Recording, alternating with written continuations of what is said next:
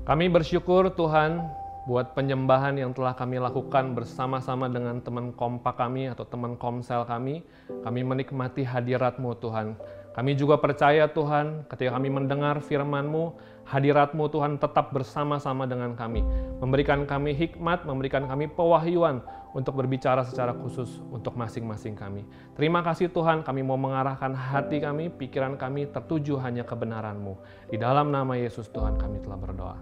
Amin. Halo teman-teman Abayut semua. Ya, kita sudah memasuki online service kita yang kedua. Ya, di minggu lalu teman-teman kita telah membahas hal yang esensi dari kehidupan gereja yang sesungguhnya. Bagaimana kita tekun dalam mempraktekkan gaya hidup saling membangun di dalam komunitas. Di dua minggu yang lalu kita membahas bagaimana kita harus saling membangun dalam komunitas dengan cara kita tekun saling mengajar kebenaran firman Tuhan, terutama prinsip pengajaran rasul-rasul, dan bagaimana kita tinggal dalam persekutuan, tinggal dalam komunitas yang saling membangun, bagaimana kita bersama-sama memecahkan roti dalam komunitas, melakukan perjamuan kudus dalam komunitas, dan kita bersama-sama tekun berdoa sepakat di dalam komunitas, dalam komsel ataupun dalam kompak kita. Nah, teman-teman, hari ini kita akan membahas ya kelanjutannya dari empat poin esensi yang dua minggu lalu kita bahas, dan kita akan belajar hari ini bagaimanakah kita memulai Ya, bagaimana kita memulai membangun tubuh atau membangun rumah Tuhan. Nah, yang pertama teman-teman, ya kita akan belajar ketika kita mau bangun rumah Tuhan, ya membangun rumah Tuhan itu dimulai dari diri kita. Ya, jadi bukan dimulai dari teman kita, dari orang lain, ya membangun rumah Tuhan itu membangun tubuh Kristus itu tinggal dalam gereja yang sesungguhnya itu dibangun melalui diri kita sendiri. Nah, diri kita harus dimuridkan dan diri kita harus mulai bersama-sama dengan teman kompak dibapai. Nah, teman-teman, hari ini kita akan bahas lebih dalam tentang kompak yang dibapai. Nah, teman-teman begini, kebanyakan daripada kita ya berpikir bahwa di awal pelayanan Yesus kepada 12 murid, Yesus langsung memilih murid sekali 12, ya, sekaligus 12. Tapi kalau kita melihat lebih lanjut, ya, meneliti secara uh, kronologi, sebetulnya Yesus tidak langsung memilih 12 muridnya dalam waktu sekaligus. Tapi Yesus mulai daripada dua orang yang pertama kali Yesus panggil untuk mengikuti dia.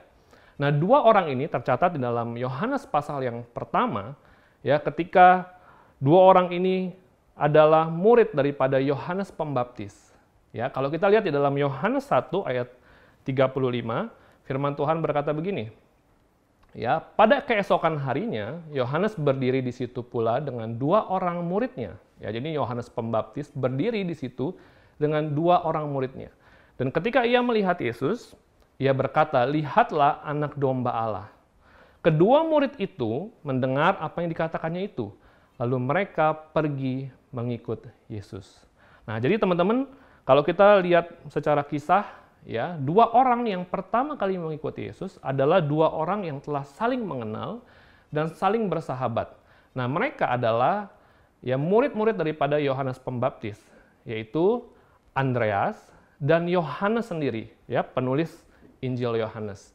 Nah, kalau teman baca lebih lanjut, ya kemudian ya mulailah ada Simon dan ada Filipus, kemudian ada Nathanael dan ada Yakobus. Ya, nah mereka itu sebetulnya telah punya hubungan persahabatan sebelumnya. Jadi nggak tiba-tiba langsung pilih A, B, C, D, 12. Tapi Yesus ketemu dengan mereka yang sebelumnya telah bersahabat. Nah, mari kita lihat konteksnya, teman-teman. Kalau pada zaman dahulu, ya rabi ya atau guru memuridkan uh, murid-muridnya dengan sistem kelompok pemuritan, kelompok kecil, ya atau dulu disebutnya hafruta. Ya mungkin hari ini kita pakai bahasanya lebih sederhana, kita pakai bahasa kompak. Ya, tapi zaman dulu Rabi memuridkan murid-muridnya dengan kelompok kecil yang disebut hafruta. Nah, ini sistem belajar dua orang atau lebih, ya mungkin dua atau tiga orang. Nah, tetapi hafruta ini teman-teman bukan sekedar seperti kelas, tapi hafruta ini adalah sebuah persahabatan.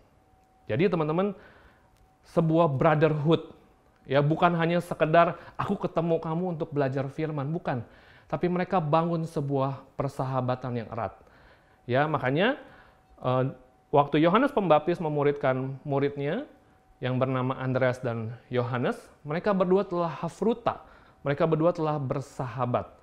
Nah, teman-teman, kalau kita mau tinggal dalam rumah Tuhan, kalau kita mau bangun rumah Tuhan, kalau kita mau hidup dalam gereja yang sesungguhnya, kita mulai daripada poin yang pertama ini. Bagaimana kita harus tinggal dalam hafruta. Bagaimana kita harus punya sahabat. Bagaimana kita harus membangun persahabatan dengan minimal dua atau tiga orang teman-teman kita. Nah, bagaimana dengan teman-teman semua? Apakah teman-teman hari ini punya sahabat? Apakah teman punya orang yang terdekat di dalam gereja ini? Di dalam perjalananmu mengikut Tuhan? Apakah engkau punya sahabat? Teman-teman, persahabatan itu dibangun. Ya, jadi waktu kita mengikut Tuhan, kita perlu ambil waktu, bersedia di proses untuk membangun sebuah persahabatan. Nah, teman-teman, Hafruta ini adalah sebuah ya dulu sebuah sistem pemuritan. Ya para rabi Yahudi dulu menerapkan sistem pemuritan dengan metode Hafruta ini, persahabatan ini ya dari zaman Babel ya bahkan sampai ke zaman Yesus sekitar tahun 20 Masehi serta bahkan masih diterapkan sampai sekarang.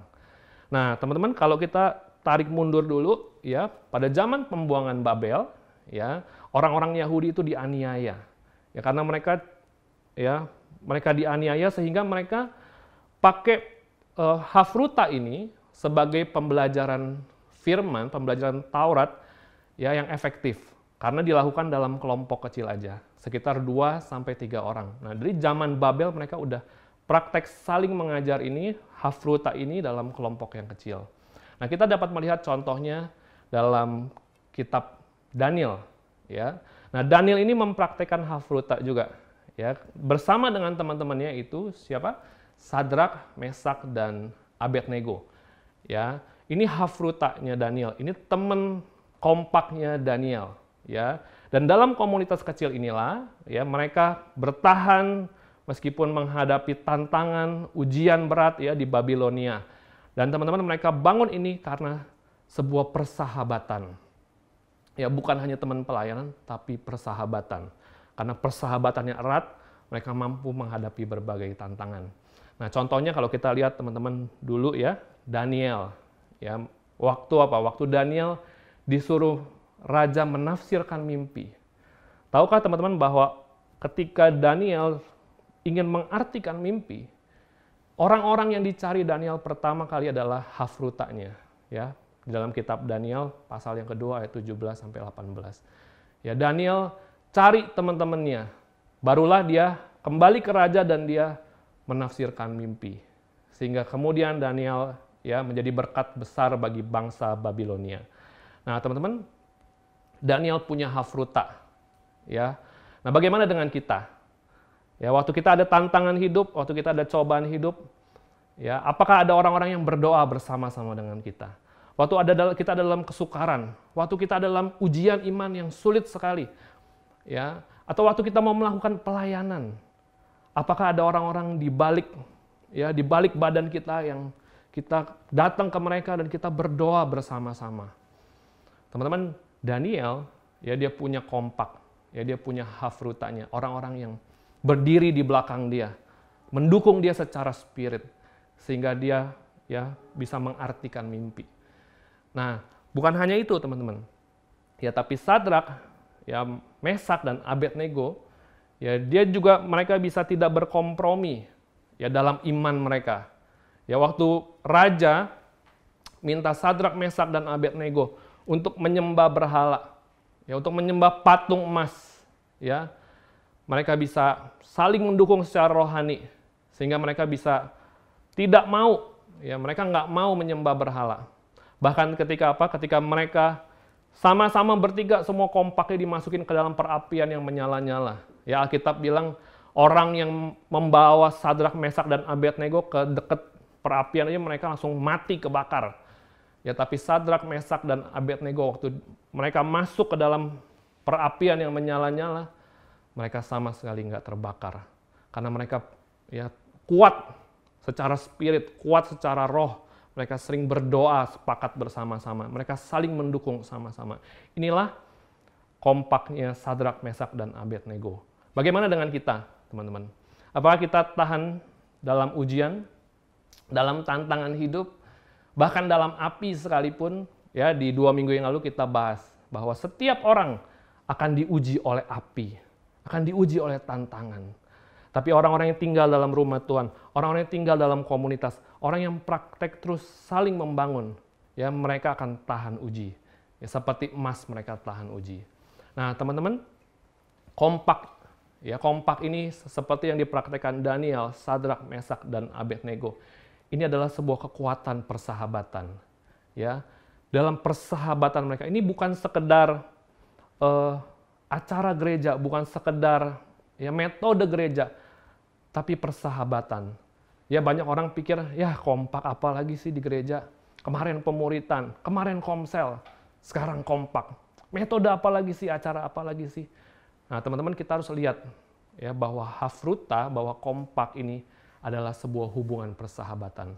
Makanya Daniel, Sadrak, Mesak, dan Abednego mereka kuat dalam persahabatan ya sehingga itu menyebabkan ada kuasa kesepakatan yang besar. Mereka saling membangun dalam roh. Itu yang menyebabkan mereka kuat dan tahan uji. Nah, teman-teman, Hafruta ini ya adalah sebuah metode belajar ya orang-orang zaman e, bangsa Israel ya untuk mempelajari Torah, Talmud atau teks-teks dalam bahasa Yahudi. Nah, cara belajar mereka pakai metode Hafruta, persahabatan. Mereka nggak pernah belajar sendirian yang mereka lakukan ini dalam bentuk pasangan ya, dua atau tiga orang secara bersama-sama. Makanya teman-teman hari ini ketika engkau mengikut Tuhan, jangan seorang diri. Bersama-samalah dengan minimal dua atau tiga orang. Ya, bagaimana kita tekun belajar firman? Lakukanlah bersama-sama. Nah, efektivitas dalam ketika kita melakukan hafruta, ketika kita lakukan kompak adalah perubahan hidup. Ya, mari teman-teman kita lihat di dalam Pengkhotbah pasal yang keempat, ayat 9 sampai 12. Pengkhotbah pasal yang keempat, ayat 9 sampai 12. Firman Tuhan berkata demikian, Berdua lebih baik daripada seorang diri, karena mereka menerima upah yang baik dalam jeripayah mereka. Karena kalau mereka jatuh, yang seorang mengangkat temannya. Tetapi why orang yang jatuh, yang tidak mempunyai orang lain untuk mengangkatnya. Ayat 11, juga kalau orang tidur berdua, mereka menjadi panas. Tetapi bagaimana seorang saja dapat menjadi panas? Dan bila mana seorang dapat dikalahkan, dua orang dapat bertahan, tali tiga lembar tidak mudah diputuskan. Teman-teman, ayat ini bicara ya bagaimana kekuatan persahabatan. Ketika kita nggak sendiri, ketika kita ada dua orang, ketika kita bertiga bersama dengan sahabat kita, Alkitab berkata ketika kita jatuh, ada teman kita yang mengangkatnya. Inilah persahabatan. Persahabatan akan saling membangun kita, saling menolong kita. Ya, firman Tuhan berkata, berdua lebih baik. Ya, ini bukan hanya ayat buat pernikahan ya, teman-teman. Tapi bagaimana kita harus punya persahabatan. Kita tidak seorang diri. Berdua atau lebih jauh lebih baik karena kita akan saling menolong dalam sebuah persahabatan. Teman-teman, Apakah engkau punya sahabat? Ya, apakah engkau punya orang-orang yang berdiri di belakangmu? Ketika engkau sulit, ketika engkau jatuh, orang-orang itu adalah orang-orang yang memberikan tangannya untuk menarik engkau kembali. Teman-teman kalau belum menemukan sahabat, nggak apa-apa. Ya kita belajar bersama-sama. Ya lewat kompak ini, lewat hafruta ini, mari kita buka hati kita untuk kita membangun persahabatan. Ya, teman-teman dulu ya, salah satu perkataan bijak orang Yahudi ya mereka berkata begini, seorang pelajar yang duduk sendiri untuk belajar Torah sendiri akan menjadi bodoh. Ya, lucu ya dia bilang kalau seseorang belajar Torah sendiri, ya justru dia akan jadi bodoh. Ya bahkan begitu pentingnya hafruta bagi mereka, ya mereka sering bilang satu statement ya dengan lebih tegas. Mereka bilang oh hafruta oh mituta. Ya apa tuh artinya? Ya, artinya begini, dia bilang gini, berikan aku persahabatan. Kalau tidak, berikan aku kematian saja. Jadi bagi mereka, ya, penting untuk mereka punya sahabat. Lebih baik mati daripada nggak punya sahabat. Nah, teman-teman, ini prinsip. Ya, aku lagi bawa kepada teman-teman semua, mari kita bangun persahabatan. Ya. Jangan hidup sendiri. Ya, hidup udah susah, Bro, ya. Jangan sendiri. Ya, bebannya berat, jangan ditanggung sendiri. Ya, nah teman-teman, hari-hari ini ya sering kali ada banyak orang di dalam gereja. Ya mereka sendirian. Bahkan mereka belajar hanya satu arah. Ya mereka cuma datang ke kebaktian. Habis itu mereka pulang. Bahkan makin hari ya makin kemari teman-teman tahu ketika ibadah semua udah mulai online. Banyak orang berpikir ah nanti ngapain datang ke ibadah? Ngapain datang ke gereja pasti nanti gereja-gereja semua udah punya live streaming dengar aja satu arah khotbah Ya, bagaimana denganmu teman-teman? Apakah engkau hari ini independen? Ya, apakah engkau nggak punya siapa-siapa di gereja ini? Kau nggak punya sparring partner? Ya, atau mungkin kau punya kompak ya, tapi kompak-kompakan, ya, kompak kuliner, kompak jalan-jalan gitu ya. Nah, teman-teman, mari kita bangun persahabatan yang benar. Persahabatan yang saling membangun. Ya, kompak harus dimulai dari kesepakatan. Makanya Teman-teman, persahabatan itu sebuah komitmen ya. Ada banyak orang ya, mereka bersahabat terus bubar. Kenapa? Karena nggak dibangun dari komitmen. Tapi kalau kita mau mulai sebuah hafruta, sebuah kompak, mari kita mulai dari komitmen dan kesepakatan untuk saling bertumbuh. Karena di depan tantangannya banyak sekali. Ya, gesekan, perselisihan, cekcok, ya, ketidaksepakatan, banyak banget. Ya, tapi lewat komitmen dan kesepakatan kita akan terus saling bertumbuh. Nah, teman-teman, mari kita lihat teladan daripada Yesus. Nah, Yesus sendiri praktekkan hafruta atau kompak ini kepada murid-muridnya. Ya. Jadi murid-murid Yesus sebagai hafruta-hafruta dan Yesus sebagai rabinya atau sebagai bapa rohaninya. Nah, dalam berbagai kisah, teman-teman di dalam Alkitab, Yesus pun mengutus 12 murid dan ke-72 murid berdua-berdua ya untuk melakukan pekerjaan yang sama dengan yang Yesus sendiri telah lakukan. Ya, makanya teman-teman Yesus pakai terus ya metode ya persahabatan. Ketika seseorang diutus, ketika murid diutus untuk melayani, ya mereka diutus berdua-dua, perkompak, perhafruta. Setiap sahabat diutus untuk melayani, untuk memberitakan Injil. Ya, bahkan Yesus juga mengatakan apa? Ya, kekuatan pelayanan itu ada dalam dua atau tiga orang saksi atau hafruta ya untuk melepaskan ya dan untuk Alkitab bilang kita apa di Matius 18 19 20 kita punya kuasa untuk mengikat dan melepaskan. Makanya orang-orang yang tinggal dalam persahabatan ya persahabatan yang sehat, yang saling membangun, yang hafruta ini mereka akan punya kuasa, kekuatan untuk melepaskan orang dari dosa. Ya orang-orang yang terikat akan disembuhkan. Ya, Apalagi teman-teman, kompak yang sungguh-sungguh ya pasti ada kuasanya. Makanya Yakobus 5 ayat 16 bilang apa? Kalau kamu ingin sembuh, ya, kamu harus saling mengaku dosamu dan saling mendoakan. Doa orang benar apabila yakin dilakukan sangat besar kuasanya. Teman-teman ada kelepasan, ada kemerdekaan, ada kuasa bagi orang yang menghidupi gaya hidup kompak ini. Ketika mereka saling terbuka, mereka saling mengajar firman, mereka saling mendoakan. Alkitab bilang kita akan disembuhkan, kita akan dipulihkan. Nah, teman-teman, ini adalah pola persahabatan dalam komunitas. Ya, ketika kita saling memuridkan satu dengan yang lain, didampingi oleh Bapa rohani kita. Ya, jadi teman-teman, kalau kita udah punya kompak, kalau kita udah punya hafruta, sahabat untuk saling membangun, kita masih izinkan ada Bapa rohani yang dampingi kita. Karena mereka akan mengarahkan kita, akan terus menjaga kita waktu kita lagi konflik, ya waktu kita lagi bingung mau ngapain. Ya itulah tugas Bapak Rohani untuk mengarahkan kompak supaya mereka terus tekun, saling ngajar firman, saling membangun dalam firman, saling mendoakan, saling mengaku dosa, dan menjadi sahabat yang sejati. Nah teman-teman, persahabatan yang sejati ya dibangun nggak cuma sehari dua hari, lewati proses setiap hari, bahkan lewati kesulitan, lewati tantangan. Bukan hanya hal-hal yang enak, bukan hanya hal-hal yang enak doang, tapi hal-hal yang gak enak dilalui bersama-sama dengan sahabat kita dalam sebuah persahabatan. Ketika kita melalui proses kehidupan kita bersama dengan sahabat kita yang terus membangun kita, menguatkan kita. Waktu kita jatuh, dia tolong kita. Kita akan mengalami kuasa perubahan hidup yang besar. Ya, teman-teman, di depan akan banyak sekali tantangan. Ya, mungkin ibadah akan sulit. Ya, bahkan mungkin pertemuan komsel akan sulit. Tapi kompak, dua atau tiga orang akan sulit untuk dipisahkan. Ya, karena itu sebuah hubungan persahabatan. Mungkin gereja secara organisasi, gereja secara pertemuan besar, ya dapat hilang, ya dapat dengan sekejap ditiadakan. Bahkan mungkin komsel, udah nggak boleh lagi bertemu fisik di rumah-rumah. Mungkin suatu saat nanti bisa seperti itu. Tapi hubungan persahabatan itu nggak bisa dihapuskan oleh apa pun. Ya, bisa lewat sosial media, ya, lewat WhatsApp, lewat Zoom. Kalau nggak bisa ketemu fisik, ya masih bisa pakai media online yang ada untuk terus keep in touch, bahkan saling membangun. Teman-teman, itulah hafruta ya, atau itulah kompak, sebuah hubungan persahabatan. Bagaimana dengan teman-teman semua? Apakah di tempat ini, di gereja ini, kau punya sahabat yang berdiri di belakangmu dan mengulurkan tangannya ketika engkau terjatuh? Kalau belum ada, mari kita bangun, teman-teman. Kita bersama-sama terus berjalan dalam proses ini.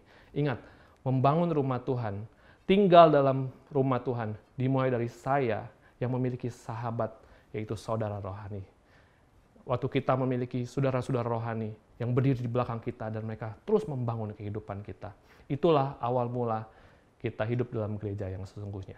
Nah, teman-teman, hari ini kita akan mendengar kesaksian dari dua teman kita, ya, namanya Ivan dan Kevin.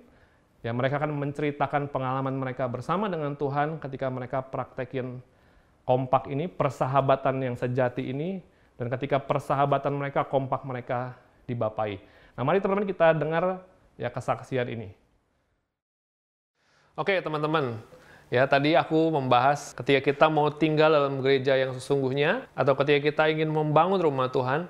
Nah, membangun rumah Tuhan itu harus dimulai dari diri kita.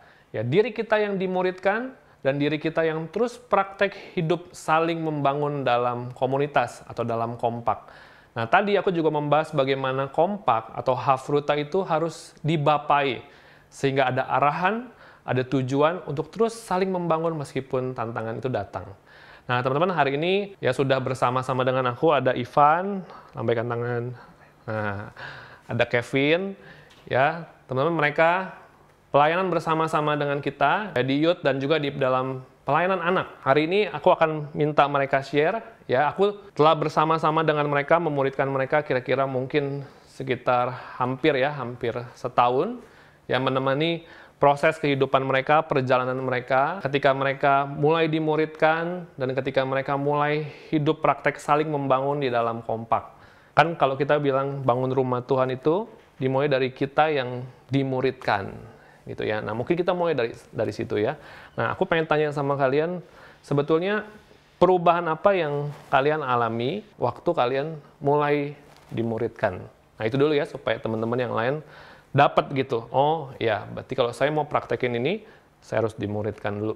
Dan kalian share apa yang kalian alami. Kalau ditanya perubahan, aku tuh tipe orang yang sebenarnya secara default keseharian aku biasanya aku tuh bukan orang yang terbuka gitu sama orang. Aku merasa ada banyak hal di pikiran aku dan eh, hal-hal yang terjadi dalam kehidupan aku itu nggak perlu di-share ke orang gitu aku bisa keep itu sendiri gitu uh, kalau bicara soal gereja soal ya soal gereja lah gitu. Aku sebenarnya sudah melayani di gereja itu dari dari cukup kecil karena dulu dilibatkan lah sama kakak. Dari cukup kecil. Iya, cukup. Udah berapa kecil. tahun tuh kira-kira? Aduh. 10 tahun. 15. Mungkin mulai pelayanan tuh uh, dari kelas 4 SD. Oh, 4 SD. Berarti di pelayanan anak ya? Di pelayanan di anak. Di Kega. Iya. Tapi tanpa sadar uh, kalau bicara soal gereja, bicara soal rumah Tuhan, yang terlintas di pikiran tuh selalu pelayanan gitu. Jadi dikit-dikit pelayanan, dikit-dikit pelayanan karena seolah-olah kayak aku akan datang ke gereja kalau urusannya pelayanan. Di, di gereja pun bahasnya pelayanan. Pokoknya semua tentang pelayanan gitu. Uh, dan satu kali uh, ketika sedang pemuritan lah waktu waktu itu lagi pemuritan kak Kevin tuh ada nanya gitu aku mau tahu soal hidup kamu kurang lebih kayak gitulah gitu. So itu yang aku ceritakan ya nggak jauh-jauh soal pelayanan gitu. Aku cerita semua panjang lebar soal pelayanan aku. Aku di pelayanan tuh ngalamin ini, ngalamin itu dengan rekan pelayanan gini-gini. gini. Jadi kita ketemu awal-awal 4 jam kamu bahas pelayanan, dia bahas pelayanan 4 jam teman-teman, hanya pelayanannya terus. Ya soal pelayanan, cerita soal pelayanan. Begitu pula minggu uh, berikutnya, minggu-minggu berikutnya itu yang diceritakan pelayanan lagi, pelayanan lagi. Tapi tanpa aku sadari ternyata ada banyak hal dalam diri aku yang uh, sebenarnya perlu lebih banyak deal dengan Tuhan, deal dengan firman gitu. Uh, yang aku selama ini keep dan aku tidak share gitu. Okay. Jadi sampai sekian lama uh, cerita soal pelayanan ada satu waktu Kak Kevin tuh kembali lagi ngomongin lagi aku tuh mau tahu hidup kamu, aku tuh mau tahu hidup kamu. Di otak aku tuh nggak nyampe apa sih mau tahu hidup gitu. Hidup aku di bergereja adalah pelayanan, hidup aku bergereja adalah pelayanan gitu. Dan satu waktu aku nggak tahu kenapa muncul di hati kayaknya hidup itu bukan soal pelayanan aja gitu. Tapi ada ada something di dalam aku yang gak beres yang aku tuh mesti ceritain gitu. Nggak tahu itu muncul sendiri dan karena awalnya merasa diterima itu maksudnya dibilang nggak apa-apa lu mau cerita apa aja tentang hidup lu cerita aja gitu. Ada satu waktu aku datang dan aku cerita tentang hidup aku gitu. Aku cerita aku mau cerita dong kak tentang hidup aku. Terus kayak kaget gitu kak Kevin. Jadi ini lu mau cerita tentang hidup lu nih sekarang? Iya gitu. Oh ya udah gitu. Terus itu pindah tempat duduknya terus itu cerita gitu. Nah mulai dari hari itu tuh aku merasa kayak ada sesuatu yang lepas dari di kehidupan aku tuh aku nggak nggak simpan sendiri dan aku nggak nggak capek. Awalnya mungkin aku kalau misalnya ngadapin masalah atau apa capek sendiri gitu. Okay. Uh, eh, salah satunya mungkin yang yang aku ingat banget yaitu fase-fase semester-semester akhir di kuliah aku. Jadi sekarang ini aku tuh lagi masuk ke dalam semester uh, eh, 9 yang mana sebenarnya nggak uh, orang kuliah pada umumnya tuh nggak kuliah 9 semester, kuliah 8 semester gitu. Di awal-awal tuh aku merasa gagal gitu karena aku extend gitu. Jadi bahasa gampangnya aku perpanjang waktu kuliah aku karena ada masalah di masa lalu. Dan aku tuh merasa gagal gitu karena aku punya ekspektasi, aku punya target gitu dan banyak orang yang mengukuhkan ke aku uh, orang yang berhasil tuh harus seperti ini, seperti itu gitu. Beda ketika aku cerita sama Kak Kevin gitu. Ketika aku cerita, Kak Kevin nggak banyak bilang, oh lu tuh harusnya gini, gini, gini. Tapi lebih banyak uh, kasih firman, lebih banyak nyatain firman ke kehidupan aku yang akhirnya membuat aku tidak merasa gagal lagi gitu. Okay. Jadi hati aku tuh bebas dari rasa penuduhan, kegagalan gitu. Di masa-masa gagal tuh aku uh, banyak mengurung diri, banyak males rasanya kuliah udah nggak mau pengen nggak mau kuliah lagi gitu, putus asa lah gitu. Tapi ya aku banyak terima firman tentang identitas aku bahwa aku tuh berharga bukan karena apa yang aku achieve, tapi karena uh, aku punya identitas yang sejati yaitu aku adalah anak bapak gitu dan aku selalu dikasihi apa statement dalam pemuritan yang kamu ingat dan itu mengubahkan kamu? Oh, aku tuh ingat Kak Kevin tuh orang ngomong gini, uh, Tuhan tuh paling tahu cara bentuk hidup orang gitu. Ya itu bahasa slang words ya gitu, tapi ngomongnya kurang lebih kayak gitu. Tuhan tuh paling tahu cara bentuk hidup orang. Kadang kita tuh nggak ngerti gimana cara Tuhan tuh bentuk kehidupan kita, tapi uh, Tuhan tuh tahu yang terbaik buat kita alami gitu. Dan itu jadi mikir, aku jadi berpikir, fase yang aku lewatin gak enak gitu. Tapi aku terus berusaha percaya bahwa Tuhan tuh yang tahu yang terbaik gitu. Bahwa Tuhan tuh bentuk hidup aku sempurna gitu di mata dia. Sekarang giliran Kevin. Namanya um, juga namanya Kevin juga. Yeah. ya kalau aku perubahan yang dialami sih uh, dulu aku nggak beda jauh sih sama Ivan. Orangnya tuh uh, tertutup lah gitu. Dulu juga aku pemuritan dari kecil dibina gitu di sekolah minggu um, banyakan tuh ceritanya hal-hal yang kayak uh, ya kamu udah saat teduh belum gitu habis itu uh, banyakan disuapin lah gitu tapi ngomongin masalah aku tuh aku jarang gitu sampai aku semakin dewasa semakin ada masalah semakin ada konflik sama teman-teman karena mulai makin yeah. gede SMP SMA aku orangnya tuh juga ya kalau ada masalah orang lain nggak perlu tahu lah cerita aku tuh kayak apa gitu nggak okay. penting gitu loh maksudnya uh, kalaupun di pemuritan paling kita pemuritan itu ketemuan mungkin beberapa bulan sekali dan aku mungkin simpen cerita-cerita yang oh ini kayaknya ceritanya oke okay nih satu aja diceritain aku ceritain itu aja gitu loh. Tapi aku nggak buka semua hidup aku, aku lagi uh, dosa apa, aku lagi mikirin apa atau masalah hidup aku lagi apa, aku nggak cerita gitu. Tapi uh, aku mulai pemuritan sama Kak Kevin tuh di awal tahun ini gitu, kira-kira ya menjelang satu tahun lah. Uh, di situ pertama kali ketemu sama Kak Kevin tuh aku uh, cerita aja masalah apa yang lagi aku alami, background aku seperti apa, keluarga aku seperti apa gitu, terus masa lalu aku seperti apa dan di titik itu aku tuh ngerasa uh, ada penerimaan gitu, maksudnya sebobrok-bobroknya aku, sejelek-jeleknya aku, uh, Kak Kevin tuh dengerin gitu loh. Uh, aku merasakan ada sosok kasih bapak lah di situ, didengarkan sama pemurid, sama bapak rohani atau kakak rohani pun namanya. Dan mulai dari situ seiring berjalannya waktu sampai hari ini um, aku jadi makin ngerasa diterima apa adanya dan aku mau terbuka kayak seminggu sekali. Meskipun nggak harus yang telepon ketemu apalagi udah pandemi nggak bisa ketemu aku jadi chat aja gitu kadang-kadang kak aku lagi ngalamin ini gitu yang aku nggak pernah lakukan sebelumnya gitu. Kayak update hidup apa sih sama kayak event tadi? Update hidup tuh apa sih maksudnya yang aku nggak pernah lakukan itu tapi perubahannya sekarang buat aku aku tuh sekarang jadi terbiasa karena aku tahu ada uh, sosok kakak rohani bapak rohani yang jalan sama-sama sama aku gitu. Dan aku tahu dia ada sama-sama sama aku. Ada satu kejadian yang uh, jadi aku lagi skripsi juga sama di semester akhir. Uh, aku tuh lagi stres-stresnya skripsi. Dan ada satu kali aku nggak uh, bisa tidur gitu. Ngerjain, ngerjain skripsi nggak bisa tidur sampai jam 8 pagi. Aku stres banget.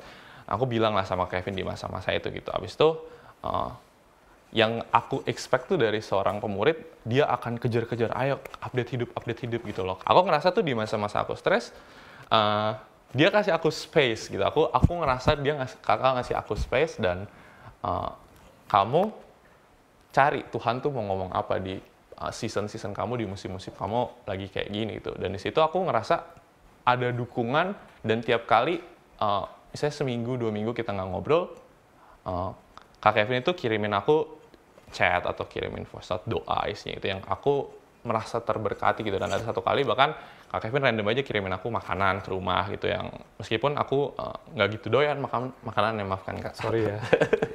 nggak apa tapi yang aku rasakan itu apa ya? Kasihnya. Uh, kasihnya itu betul Kak. Thoughtfulness-nya kasih aku makanan. Begitu sih kalau dari aku. Oke. Okay.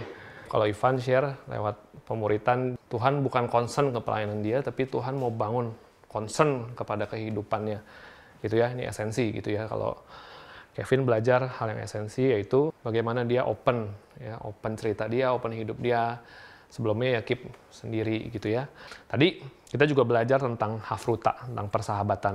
Nah teman-teman ini kan sudah bersahabat dekat berapa lama? Dari SD kayaknya. Dari SD iya. karena satu satu dulu ya di Kega bareng-bareng. Di Kega bareng-bareng Oke, jadi sebelum mereka ketemu sama aku gitu ya, mereka udah kenal, mereka udah udah pelayanan bareng gitu ya, bersahabat bareng. Mungkin bisa cerita bagaimana uh, persahabatan kalian sebelum, nah, sebelum atau ceritakan kompak kalian sebelum aku ada, membapai, mengkakai, mengarahkan gitu ya, dan setelahnya gitu. Siapa duluan? Ya, aku sebenarnya udah dengar istilah kompak, terms kompak, uh, kayaknya udah dari tahun lalu sih kak. Yeah uh, dan sudah bersepakat untuk berkompak bersama dengan Kevin ya dari tahun lalu juga okay. gitu. Tetapi um, apa ya nggak terlalu menghidupi gitu loh. Ini kompak nih ngapain sih gitu. Jadi lebih banyak kalau ketemu itu ya ngobrol-ngobrol aja gitu kayak biasa ngobrol-ngobrol soal hal-hal yang aku suka sama Kevin suka ya begitu-begitu aja gitu berlalu begitu aja sampai kakak masuk nih gitu kakak masuk dan banyak interfere di sana gitu okay. dan kakak maksudnya banyak bagiin tuh soal update hidup, sharing hidup, uh, saling saling berakuntabilitas satu dengan yang lain. Uh, di situ tuh aku baru nangkep gitu ya belakangan sih baru nangkepnya tuh kayak oh ternyata kompak tuh begini gitu oh ternyata harus sharing hidup ya bukan mungkin bukan harus sih tapi ya itulah gitu fungsinya gitu untuk kita saling saling apa ya saling bertanggung jawab satu dengan lain. Aku pun belajar akhirnya ada satu waktu aku datang ke Kevin dan aku bilang e, ya udah gue pengen ceritain nih hidup gue full apa adanya gitu. Ya tadi sebenarnya di, ya default mode aku lagi-lagi sebenarnya aku nggak suka cerita ke orang gitu. Tapi ya aku bilang kayaknya ini aku rasa ini penting gitu. Dan aku belajar gitu. Aku belajar aku cerita gitu semua uh, hal-hal uh, dalam kehidupan aku gitu. Mungkin yang teringat ya sekarang salah satunya uh, ya aku tuh suka ada uh, apa ya rasa kesel suka ada rasa yang nggak enak lah dengan teman-teman beberapa teman uh, rekan pelayanan gitu. Mungkin kadang-kadang aku pendem sendiri gitu. Tapi aku ungkapin itu, aku belajar ungkapin ke Kevin gitu. Terus aku cerita nih gue tuh lagi ngalamin gini-gini dan sebagainya. Tapi akhirnya aku mengalami kemenangan di dalam diri aku sendiri gitu. Yeah. Supaya ketika aku ketemu berhadapan dengan orang ini, aku bisa lebih, aku bisa perkatakan firman, aku bisa uh, represent Yesus yang ada dalam hati aku gitu. Uh, dengan lebih mengasihi orang-orang ini gitu. Jadi ya sedikit-sedikit sih aku lihat ada banyak hal yang aku dapetin gitu dari kompak ini buat yeah. aku gitu ketika aku belajar terbuka dan nyatain diri aku apa adanya. Oke, okay. oke. Okay. Nah, kalau Kevin gimana um, Ya, kita sih emang dulu bener sih kata Evan, kita banyakkan uh, ketemu tuh ngomongin hal-hal bukan yang update hidup yang tadi Oke. gitu, yang ngomongin pelayanan, hal-hal yang kita suka gitu. Tapi uh, pernah bahkan satu kali waktu itu uh, setelah kita sadar kalau kita tuh penting untuk update hidup, aku mutusin aku ajak Ivan gitu ya. Kita kayaknya nggak pernah gitu ngobrol yang serius. Maksudnya dalam maksudnya serius ini update hidup yang sebenarnya lagi ngalamin apa, lagi mikirin apa. Terus aku ajak, yaudah kita pergi ngobrol sehari gitu. Dan ternyata hari itu kita pergi gitu keluar berdua dan menghabiskan waktu 12 jam kira-kira bersama 12 gitu. jam? Ya, Oke. itu kita sharing hidup setelah bertahun-tahun temenan itu kayak di situ gitu baru kita ngobrol. Dan aku ngerasain uh, sekarang aku jadi terbiasa aja update hidup sama Ivan sama kakak gitu dan kita uh, punya grup gitu loh bertiga yang di sana aku apa yang aku ceritain sama Ivan uh, ada kak Kevin juga di grup itu. Jadi uh, kompaknya itu aku sama Ivan sekarang udah update hidup itu langsung sama eh, sama kakak gitu loh sama Bapak Rohani. Dan di sana if, cerita Ivan pun aku tuh jadi banyak belajar gitu. Meskipun aku kadang-kadang cuma baca tapi aku jadi banyak belajar. Uh, begitupun sebaliknya gitu kayak aku ngerasa emang dalam perjalanan hidup aku ini tuh aku nggak sendirian gitu. Emang bahkan ada ada orang-orang lainnya yang ada ada yang ada sama-sama bareng aku gitu loh. Dan aku sangat merasakan uh, ada apa ya ada life ada life support sih di sana Oke. buat buat hidup aku Oke. Memang di awal-awal mereka ketemu sama aku untuk pemuritan, mereka banyak cerita eh, sendiri-sendiri ya. Kita one on one, kita one on one gitu. Even di chat mereka cerita gitu cerita. Tapi makin kemari mereka semakin punya rasa aman untuk open. Jadi apa yang mereka open satu sama lain, ya itu yang kurang lebih juga mereka open eh, ke aku gitu ya. Sebagai pemurid, sebagai bapak rohani. Dan apa yang mereka open ke aku sebetulnya mereka juga saling tahu. Nah ini mereka belajar bagaimana kehidupan yang transparan, setransparan transparan eh, mungkin gitu ya. Meskipun memang nggak gampang ya. Mereka punya background, mereka punya cerita hidup di masa lalu, tapi mereka belajar. Belum sempurna sih memang, tapi mereka belajar. Nah yang terakhir ya teman-teman, perubahan apa yang kalian alami ketika ya kita teman-teman praktek dimuridkan, saling bangun dalam kompak. Ya yang pasti aku makin terbuka lah. Aku makin aku belajar untuk uh, menghidupi hidup aku tuh semakin transparan gitu apa adanya. Aku lagi uh, bergumul apa masalah aku lagi apa aku belajar untuk terbuka gitu sama Ivan sama kakak gitu. Selama pemuritan sama kakak juga kakak tuh banyak arahkan untuk di waktu-waktu seperti apa pun di musim-musim hidup aku yang ya entah lagi seneng lah lagi lagi suka cita atau lagi sedih misalnya atau lagi ada masalah di rumah lagi masalah kampus gitu kakak tuh banyak ajar aku untuk uh, kamu tuh tanya sama Tuhan gitu. Kita tuh anak bapak kita semua anak bapak dan kita punya kita tuh berhak dan kita tuh bisa nanya ke bapak gitu untuk kita sampein uh, isi hati kita. Kita ngomong aja sama bapak ada Oke. apa adanya karena kita tuh anak bapak aku banyak belajar di situ sih kalau misalnya ya kita tuh anak bapak gitu. Kita lapor aja pokoknya sama bapak apa pun yang kita rasain. Kakak banyak aku banyak belajar di sana. Oke, respon aku berubah ketika aku menghadapi situasi yang uh, nggak enak gitu dengan rekan-rekan sepelayanan gitu. Uh, aku dulu sangat mudah untuk berespon gitu, cepat berespon, uh, sangat mudah bereaksi lah gitu. Tapi pelan-pelan ketika aku uh, cerita ke kakak, ke Kevin gitu tentang bagaimana yang eh apa yang aku rasakan gitu. Uh, ketika ada masalah ini datang, ketika ada situasi seperti ini yang kembali muncul gitu. Uh, aku bisa berespon dengan benar sekarang gitu untuk nggak cepat ambil kesimpulan, nggak cepat marah, nggak cepat uh, ya bisa lebih banyak memperkatakan firman, menghidupi apa yang uh, firman tuh katakan buat aku gitu. Jadi ya sebenarnya itu sih yang aku paling berasa hari ini aku jadi orang yang beda gitu.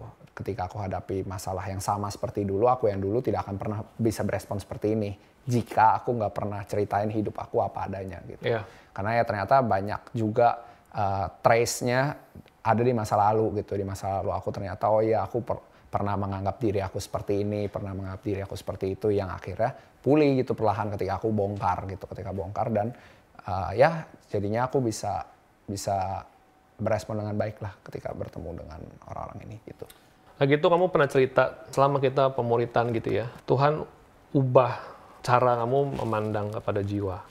Nah, mungkin boleh juga ceritain. Mungkin singkatnya eh, di awal pandemi ini kan semua orang kaget karena tiba-tiba harus di rumah gitu. Aku ingat banget ada momen-momen ketika eh, kakak suruh aku coba lu banyak doa deh di rumah gitu apa yang Tuhan mau ngomongin buat lo gitu nah ketika aku banyak doa banyak renung firman aku tuh berasa di dalam hati aku Tuhan tuh bilang uh, aku tuh mau kasih kamu hati lebih buat jiwa-jiwa di sekelilingmu gitu uh, default mode-nya aku uh, aku yang pada umumnya gitu aku nggak terlalu suka merhatiin kehidupan jiwa-jiwa yang Eh, nggak uh, terlalu dekat sama kehidupan aku gitu. Ya mungkin kalau secara emosional dekat atau ada hubungan darah mungkin aku akan lebih apa ya lebih perhatiin. Tapi kalau nggak terlalu dekat aku nggak terlalu mau interfere okay. kehidupan mereka gitu.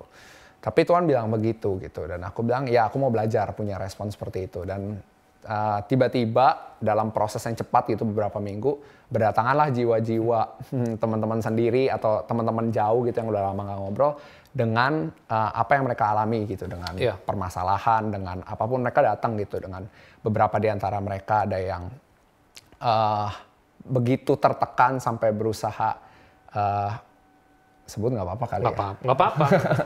Mereka mencoba untuk bunuh diri gitu. Terus uh, beberapa di antara mereka begitu rumit gitu hubungannya okay. sama orang tua mereka gitu sampai mereka udah wah gue mau cabut aja lah gitu dari rumah gitu jadi aku tuh uh, di saat itu sampai ya ampun Tuhan, Tuhan ngomong mau kasih saya hati, tapi gini-gini amat gitu dalam hati aku gitu waktu itu. Tapi aku belajar terus, aku akui, maksudnya bukan aku ya, aku cerita lah. Aku cerita, aku lagi ngalamin gini-gini ini, ada orang-orang yang datang ke kehidupan aku, kayak gini aku mesti bagaimana gitu. Lebih banyak yang aku dapetin tuh hatimu dulu, kamu hatinya harus banyak beres gitu, harus terima mereka gitu, harus temenin mereka. Dan aku yang hari ini tuh bisa lebih punya compassion buat mereka gitu, punya belas, belas kasihan.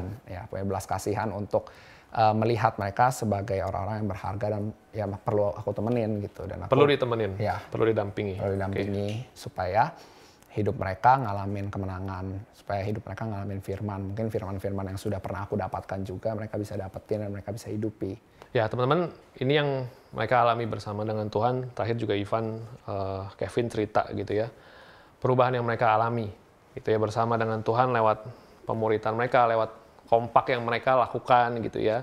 Bahkan tadi terakhir Ivan cerita uh, lewat pemuritan kompak ini dia belajar Tuhan kasih dia hati. Ketika dia ngalamin hidup ya yang didampingi gitu ya, di, di, ditemenin, dibapain, itu membuat dia punya belas kasihan juga untuk orang-orang yang memerlukan. Gitu. Jadi teman-teman, ini kisah hidup mereka, bagaimana kisah hidup teman-teman? Apakah teman-teman punya cerita bersama-sama dengan Tuhan? Ya, kalau belum, nggak apa-apa, kita berjalan bersama-sama, ya, supaya teman-teman bisa bukan hanya sekedar tahu, ya dengar firman, oh ya gue tahu gitu. Tapi teman-teman bisa mengalami juga bersama-sama dengan Tuhan, bahkan mengalami perubahan hidup. Nah, jadi teman-teman, mari gue mendorong ya kita semua buat terus setia, ya, mengalami Tuhan, praktekin setiap firman yang dibagikan, dan ada ya mulai bangun persahabatan di dalam uh, kompak ya atau dalam fruta tadi bangun persahabatannya. Memang butuh proses butuh waktu tapi satu kita butuh komitmen kita butuh setia ya bersama-sama. Kalau engkau sendiri ya mulailah buka hidup mulailah melangkah untuk sharing kehidupanmu dengan teman-teman yang lain dan mulailah aktif saling membangun teman-teman ingat ya tinggal dalam gereja yang sesungguhnya hidup bergereja yang sesungguhnya yaitu ketika kita saling membangun. Dan saling membangunnya kita dimulai daripada diri kita yang rindu untuk membangun hidup orang lain, ya dan dapat dimulai melalui komunitas yang kecil, ya dua atau tiga orang yang kita sebut sebagai kompak atau hafruta. Ya semangat teman-teman semua, Tuhan memberkati.